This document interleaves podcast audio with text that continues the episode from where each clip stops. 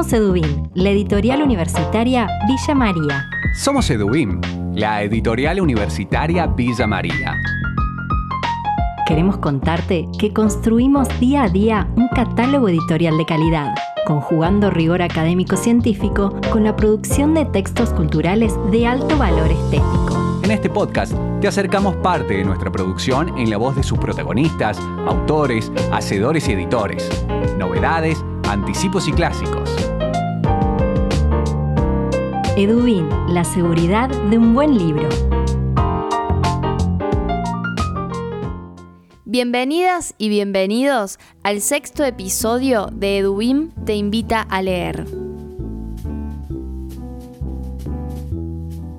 Si ya escuchaste los episodios anteriores, sabrás que proponemos un viaje hacia el interior de nuestros títulos con la voz de sus autores, traductores, editores. Si es la primera vez que nos escuchas, te invitamos a escuchar los episodios anteriores.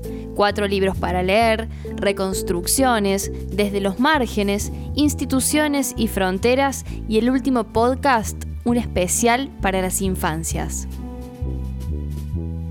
En este nuevo episodio vamos a recorrer cuatro títulos. El oficio de poeta de César Pavese, Levi-Strauss en Argentina, itinerarios de la recepción de una obra clave en la historia cultural global de Andrea Novello, Tiempos Viejos de Julio Benítez y Edipo Rey de Sófocles, trabajado y traducido por María Inés Sarabia. Empecemos el recorrido. En Edubim tenemos novedades para contarte. Libros sobre ficción, crítica y cultura, sobre economía y política. Estos son nuestros lanzamientos en la voz de sus protagonistas. La primera novedad que tenemos para contarles es la edición de El oficio de poeta de César Pavese. La publicación original fue en el año 1952 y en esta oportunidad la traducción y edición estuvo a cargo de Rodolfo Alonso en conjunto con Alejo Carbonell. Conversamos con Alejo, editor de Eduim, quien nos cuenta quién fue César Pavese. Cesare Pavese es un escritor italiano que nació en 1908, tuvo una vida breve, murió, se suicidó en el 50 en un hotel. Un escritor extraordinario, lo, conocemos sobre todo como novelista, y una novela preciosa se llama La luna y las fogatas, mm, El camarada otra gran novela, en fin, lo que más ha llegado aquí son, son sus novelas, aunque también era poeta, y este crítico, un, gran polemista de, la época y un animador de eh, encendido de, discusiones con los grupos comunistas, con los grupos de escritores católicos. Este, era una cosa que, existía, que, había mucho, la, polémica en torno a un libro, a un modo de traducir, a un modo de escribir, y él se prendía en todas. Este, y era un gran animador de esas polémicas. Alejo comparte con nosotros sobre el proceso de edición del oficio de poeta. Este libro este, que, estamos publicando sale en la colección que se llama La Gran Poesía. Ustedes saben, es una colección que eh, dirigía Rodolfo Alonso este es el último libro que Alonso nos dejó, este, con el cual pude trabajar con él. Dejó otros libros preparados para continuar en la colección, pero es el último libro con el que yo me, este, trabajé con él mano a mano, digamos. Una gran experiencia trabajar con Alonso. Eh, él, además de ser el, director de esta colección, es el, traductor de la mayoría de los ensayos. Había una edición anterior, de la cual tomamos esta, donde también hay traducciones de Hugo Bola, que es un poeta extraordinario argentino, este, ya fallecido. Así que esta es una edición este, que parte del trabajo de traducción de, dos este, poetas y traductores enormes. Por último, nos adelanta con qué se van a encontrar los lectores al leer El oficio de poeta. El oficio de poeta es un libro raro en la colección porque es un libro de ensayos. Nosotros hasta ahora veníamos publicando eh, solo poesía. Este, en algunos casos publicamos con su versión original, lengua original, y una versión en español, y en otros casos solo en español. Este es un caso raro porque eh, Pavese, que es un gran poeta, pero a su vez lo que publicamos en ensayos que salen en diferentes artículos eh, de diferentes diarios y revistas. Eh, él era muy denostado en su momento porque era un traductor de, escritores norteamericanos al italiano. Entonces medio creo que lo gastaban los, colegas porque decía, bueno, este traduce los yanquis acá realistas, que eso nosotros no tenemos nada, nuestro realismo no tiene nada que ver con esto. Y él medio que se pone a, un poco se pone a defenderse, pero después eh, continúa elaborando teorías, hipótesis, este, ya empieza a atacar a los otros poetas. Este, es muy gracioso si, si uno puede seguir el hilo de la conversación y, ir, e ir linkeando, digamos, quiénes son los otros con, los que discute, se arma un mapa espectacular. Este, son esas polémicas, artículos de dos, dos páginas, tres páginas, muy encendidos. Este, hay uno que es muy gracioso, por ejemplo, donde él ataca a ataca a un este, eh, crítico católico por criticar a los comunistas, pero al final del ensayo de paso critica a los comunistas, una cosa genial. Edubin, la seguridad de un buen libro. La segunda novedad que tenemos para contarles es la publicación de un libro relevante para comprender la influencia de Levi Strauss en el campo académico intelectual de nuestro país. Estamos hablando del libro Levi Strauss en Argentina, itinerarios de la recepción de una obra clave en la historia cultural global de Andrea Novello. Andrea comparte cuáles son los interrogantes que guían el desarrollo de su trabajo y algunos aspectos de la recepción de la obra de Levi Strauss en Argentina a mediados del siglo XX. La centralidad que tiene la obra de Levi Strauss en, la producción eh, teórica e intelectual de ese periodo me llevó a mí a preguntarme cómo habían sido esos modos de circulación y apropiación de, su obra por parte de los académicos intelectuales locales en nuestro país, en Argentina. Entonces justamente yo buscaba responder a algunos interrogantes como cuáles fueron los espacios académicos o institucionales donde había tenido lugar esta circulación, en qué ámbitos disciplinares tuvo mayor repercusión la obra de Levi Strauss, cuáles fueron los agentes sociales, las personas que dinamizaron el interés por esas ideas. Entonces yo lo que me propuse con este trabajo es reconstruir un mapa de los principales caminos que conoció la obra de Levi Strauss en la Argentina de los años 60 y principios de los 70 que es el periodo que va a comprender esas primeras circulaciones. Esa difusión estuvo asociada a algunas figuras claves que mediaron y posibilitaron estos procesos de circulación y recepción, tanto a través de sus trayectorias académicas como sus actividades de docencia e investigación y también a través de su labor editorial. Así tenemos a nombres y figuras como José Sasbón, Eliseo Verón, Oscar del Barco u Oscar Mazota, que se encontraron asociados a ciertos enclaves académicos e institucionales y también a determinados emprendimientos editoriales que fueron conformando todo un ámbito de reflexión de las ideas estructuralistas y dentro de ella de la obra de Levi-Straussiana. Digamos, una de las claves del estudio es que la obra de Levi-Strauss circuló en nuestro campo intelectual a fines de los años 50 y hasta eh, principios de los 70, por fuera del espacio disciplinar en, la cual se gestó originalmente, que es la, antropología. De algún modo, la agenda teórica y la agenda de investigación que dominaba el campo de la antropología argentina para ese periodo inhibió el desarrollo de ciertas concepciones teóricas, metodológicas de vanguardia, como en ese momento lo fue el estructuralismo levi-straussiano.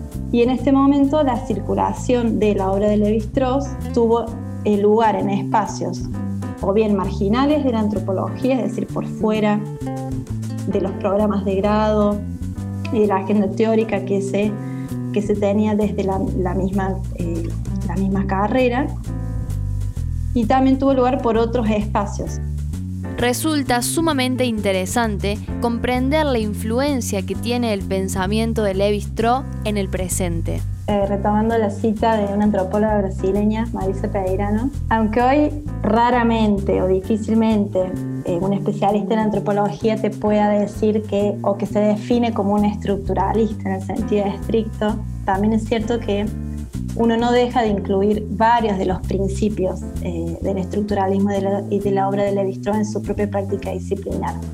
De algún modo esto tiene que ver con la forma en que se produce y transmite conocimiento en las ciencias sociales, que favorece una práctica en la cual los autores nunca son superados, sino que sobre todo estos autores que se identifican, ¿no es cierto?, con momentos bisagras de la disciplina, porque Levi Strauss realmente es considerado como el padre de la antropología moderna, y en algún momento es también identificado como uno de los intelectuales más influyentes del siglo XX. Por lo tanto, al ser revisitados y releídos, siempre van a revelar una riqueza que antes se desconocía. De algún modo, la reflexión de sus postulados y de toda su obra subsiste siempre reformulada en problemas, en conceptos y en postulados de hoy, del presente, y que ese es un ejercicio que también resulta eh, indispensable para que se puedan expresar nuevas preguntas investigación. Los aportes de la obra de Levi-Straussiana son reactualizados en las nuevas apropiaciones y también en los desplazamientos de su obra. Si pensamos en Eduardo Viveros de Castro o en la obra de de Escola, también hay una, una reactualización de los postulados eh, propuestos por Levi-Strauss. La importancia de revisitar y volver a analizar ciertas teorías que son como momentos bisagra y que atraviesan la historia de, no solo de la antropología, sino también en este caso de las ciencias sociales. Edubin, la seguridad de un buen libro. Es momento de darle la bienvenida a Leandro Boneto, integrante del equipo de comunicación de Edubim, para conocer qué se viene. Edubin viene trabajando en varias colecciones nuevas para el año 2022. Una de ellas se denomina Marula y se trata de una serie de libros relacionados a la poesía africana. Un continente complejo en sus historias, en su doloroso hacerse y deshacerse y variado en sus diferentes culturas y religiones.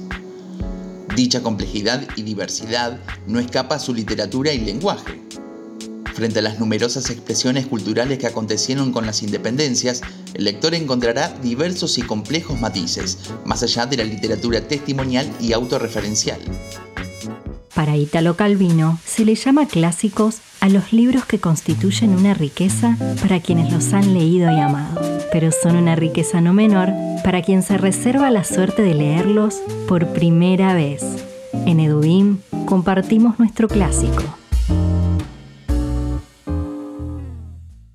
El clásico que presentamos hoy merece especial atención. Está relacionado con la historia de la ciudad donde se encuentra nuestra casa editorial. Un 27 de septiembre de 1867 se fundaba Villa María.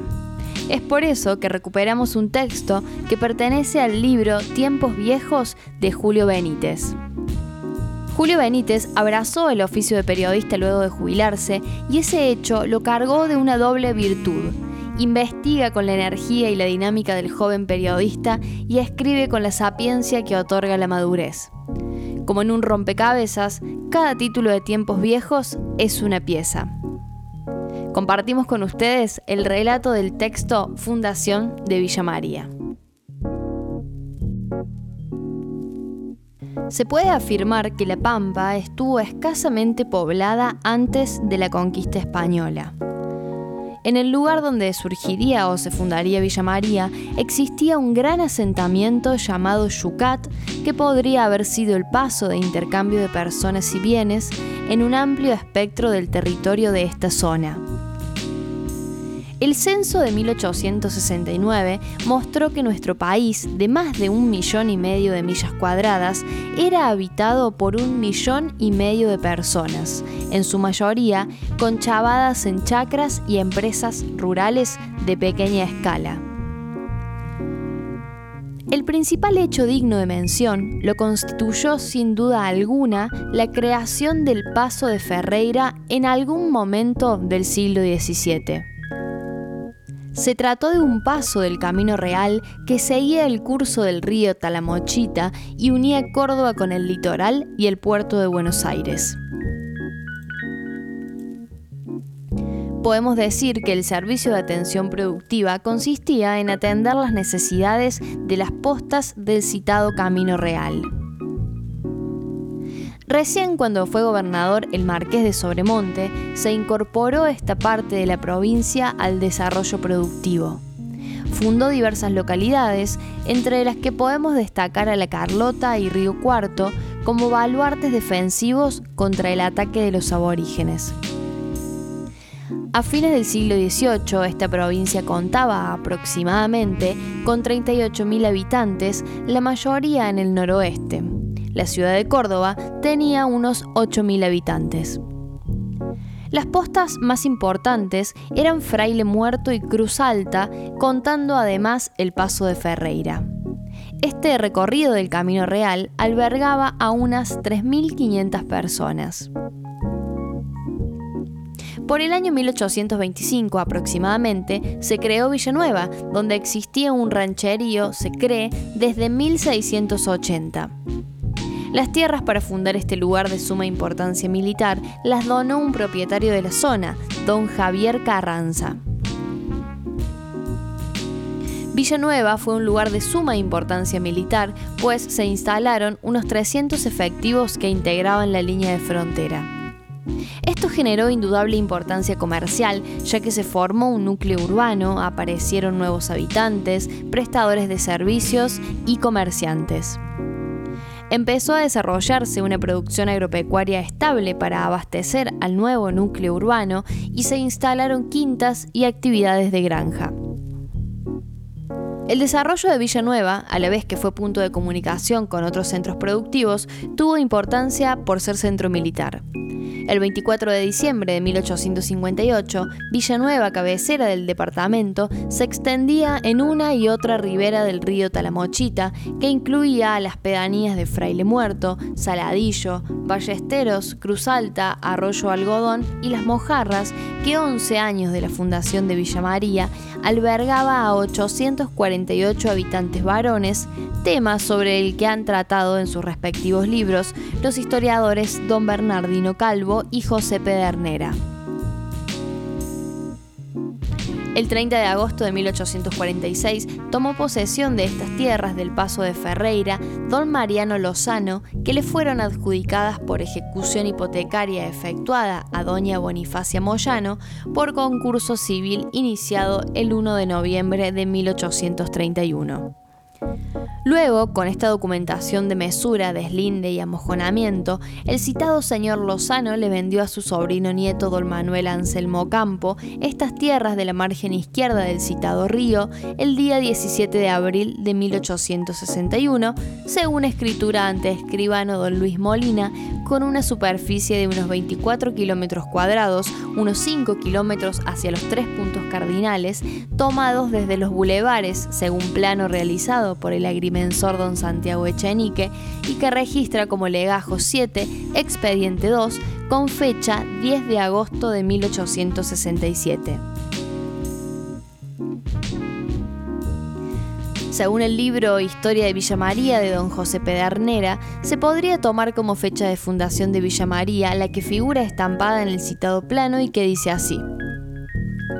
Esta villa, delineada el 10 de agosto de 1867 por el vocal encargado del departamento topográfico, don Santiago Echenique, siendo presidente de la Confederación don Bartolomé Mitre y gobernador de la provincia de Córdoba el doctor don Mateo Luque, está situada al margen izquierdo del río Talamochita, frente a Villanueva, y su posición geográfica próxima es de 32 de latitud sur y 65 de longitud París.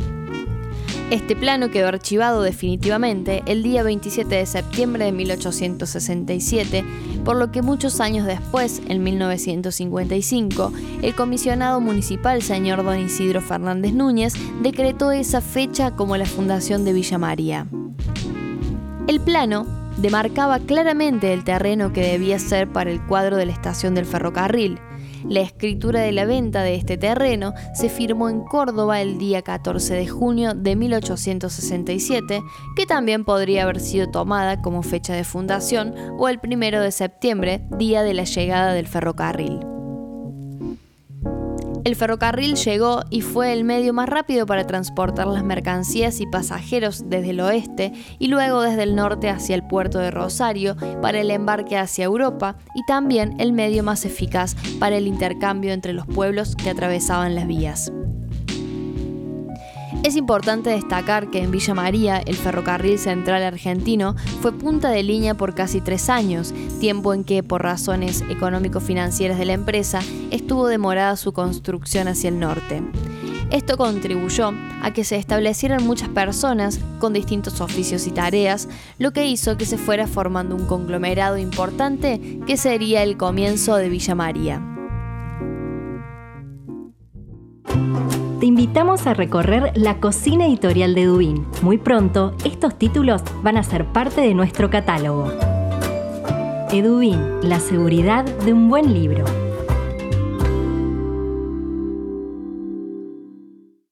Estamos llegando al final del recorrido de este episodio y queremos compartir con ustedes un adelanto de lo que será una nueva traducción del ya conocido Edipo Rey de Sófocles. El Edipo Rey de Sófocles ha influido decisivamente en la filosofía, la psicología, el arte en general y particularmente en la literatura dramática del siglo XX. La obra ha desempeñado un papel clave en la historia de las ideas más que cualquier otra expresión artística o estética, no solo en la tradición clásica occidental, sino también en África y en Oriente. Sófocles expone al héroe ante una coyuntura en la que asume el riesgo de saber la verdad, y en tanto dramaturgo, el autor despliega una técnica singularísima, por lo cual coincidimos con Aristóteles en afirmar que el Edipo Rey de Sófocles es una obra maestra. El estudio preliminar un poco seguí eh, las ediciones inglesas que hay sobre, sobre la obra que, son muy completas, pero que ya tienen varios años y entonces eh, incorporé mucha más bibliografía, más lecturas modernas, nuevas ópticas. De, enfoque de, la obra. Y sin olvidar, eh, además de la vasta bibliografía que uno encuentra sobre el tema, el acceso para los alumnos especialmente, que no resulte algo mm, eh, inaccesibles, sino que realmente se sientan eh, atraídos y, que no, no los este, apabulle un poco la cantidad de estudios que hay sobre el tema. ¿no? Es una traducción actual que todavía hoy sigo revisando y la bibliografía es todo lo relevante, ¿no? Por supuesto que hay, hay autores o críticos que han quedado un poco superados o absorbidos por el paso del tiempo, por otros autores incluso. Bueno, siempre se trata de, hacer una selección de temas, pero mm, sí, este, es un estudio preliminar muy exhaustivo y además de todo el sustrato filosófico que tiene la obra, realizo un análisis filológico literario, es decir, eh, qué me dice el texto a mí, qué, yo, qué digo yo de ese, de ese texto con el sustento de toda la el, entramado crítico que, que, esto trae, ¿no? Hay que pensar que son obras, las de Sófocles, como la de todos los clásicos que tienen 2500 años de antigüedad, y algo dirán que todavía siguen dialogando con, con nuestras sociedades, ¿no? Y, y nadie dice que en los próximos siglos no continúen. Es decir, son obras que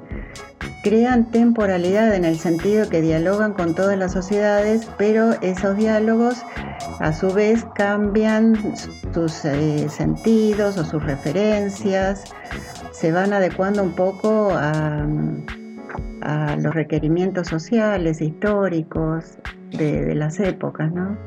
Además, comparte con nosotros parte del pensamiento de Sófocles.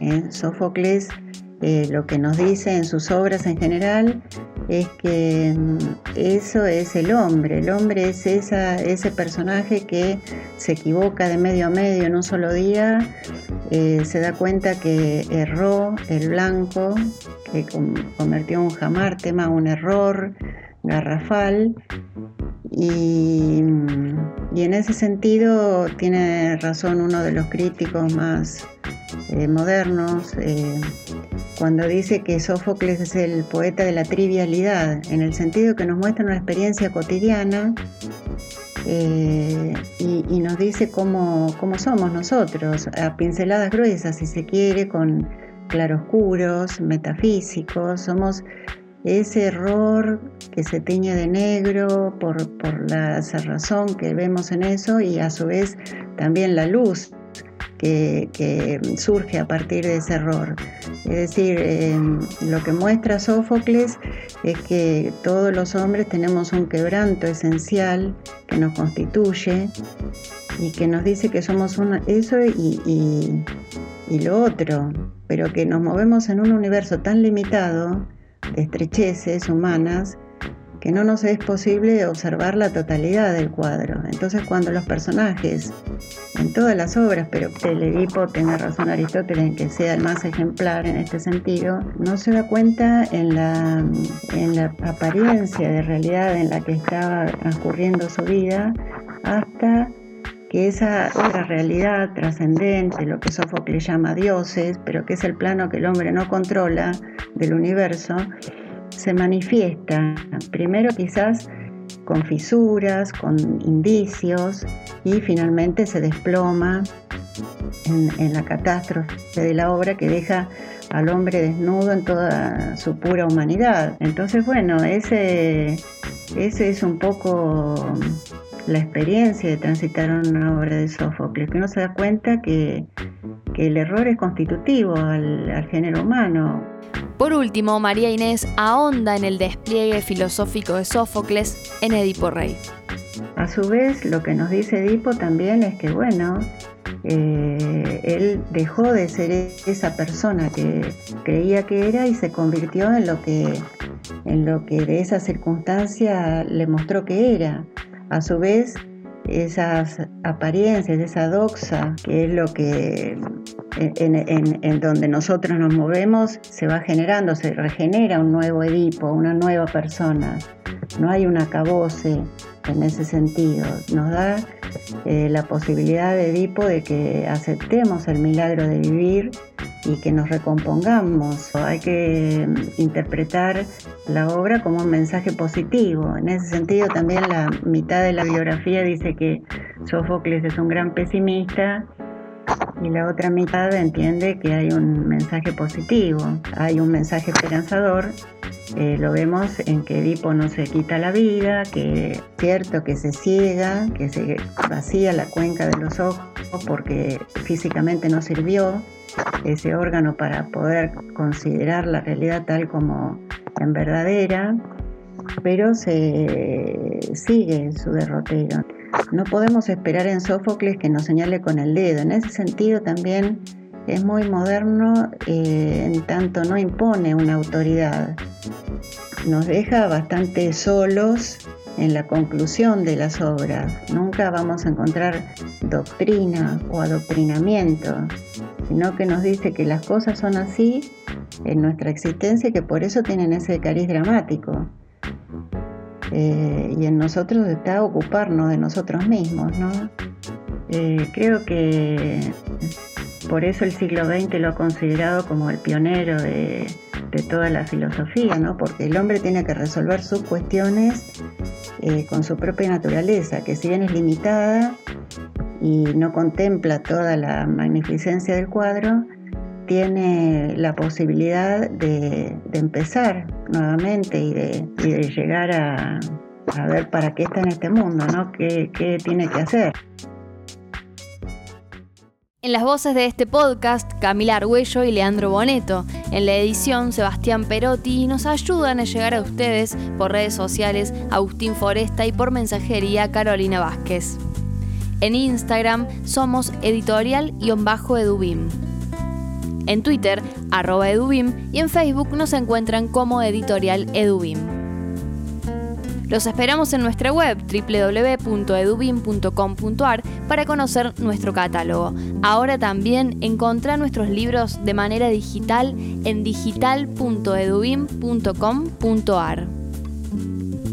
Agradecemos como siempre la escucha atenta y nos encontramos en el próximo episodio.